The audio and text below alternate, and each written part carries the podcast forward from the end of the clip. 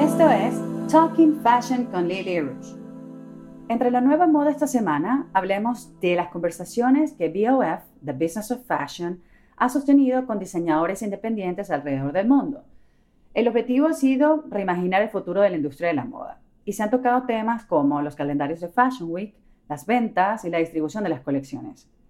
El foco lo han puesto en optimizar la desincronización del calendario de las colecciones, el modelo de los fashion shows que ya está obsoleto y que toca repensar, y la adicción a los descuentos que los compradores parecieran haber sido entrenados para tener. Pareciera que los compradores están esperando siempre las rebajas.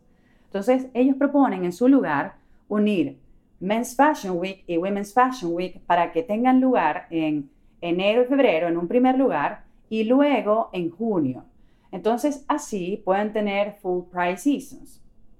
También dicen que esto se va a traducir en que Fashion Week sea ahora degendered, o sea, que no tenga género Fashion Week, sino que se trate nada más de ropa. También proponen alinear los fashion shows, las entregas de las colecciones y las estaciones reales para las que fueron concebidas esas colecciones. Entonces, la propuesta de calendario, si la quieren descargar, está en la página de businessoffashion.com.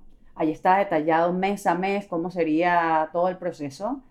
Eh, desde la conceptualización hasta la compra, digamos, y está bastante interesante. Por otro lado, The Fashion Law desglosó lo que son las tendencias más inminentes que se vienen y tenemos allí que, bueno, primero, la digitalización se va a incrementar. Esto es predecible, ya lo sabemos, pero la industria del lujo en particular se va a enfocar en ofrecer experiencias de servicios de primera, desde su oferta de productos, seguridad en los pagos y la entrega al cliente. Esto por supuesto que va a aplicar al lujo, pero en realidad va a tener que extrapolarse a cualquier marca que quiera permanecer relevante en el mercado.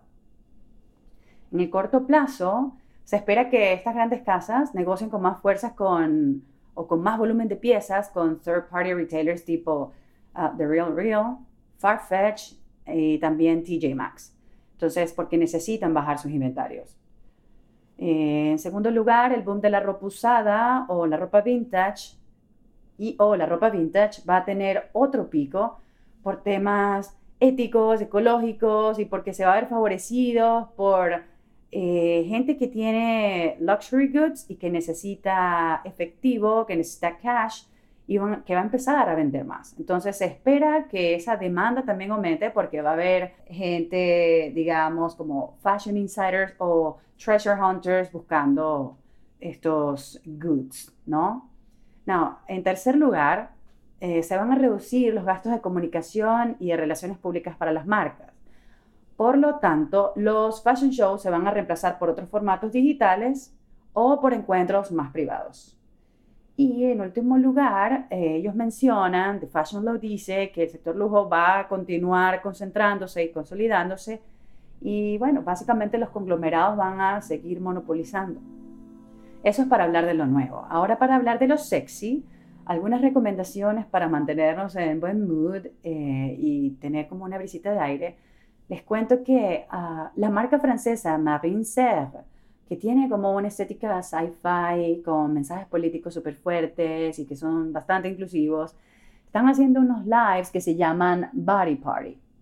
Hay un ah, coreógrafo belga que se llama Nick Coutier y tiene una vibra súper linda.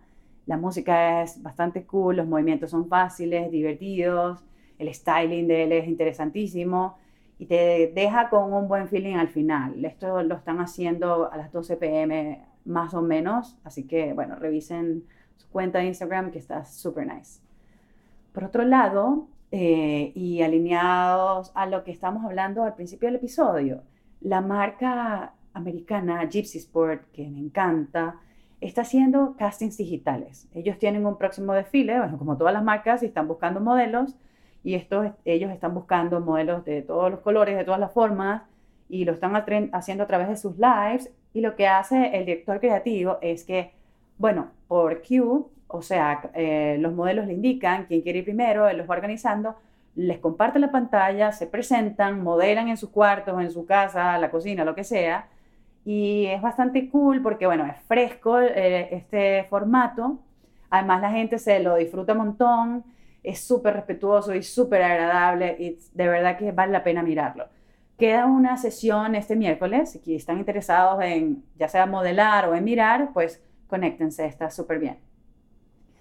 Y bueno, ¿qué otra cosa? Bueno, también Marc Jacobs está haciendo como unos makeup tutorials en su feed, también se está tomando como fotos increíbles y está bastante divertido. Y Harry Styles ayer lanzó su video Watermelon Sugar, eh, la producción y la dirección de arte está bellísima, eh, es otra cosa que está linda.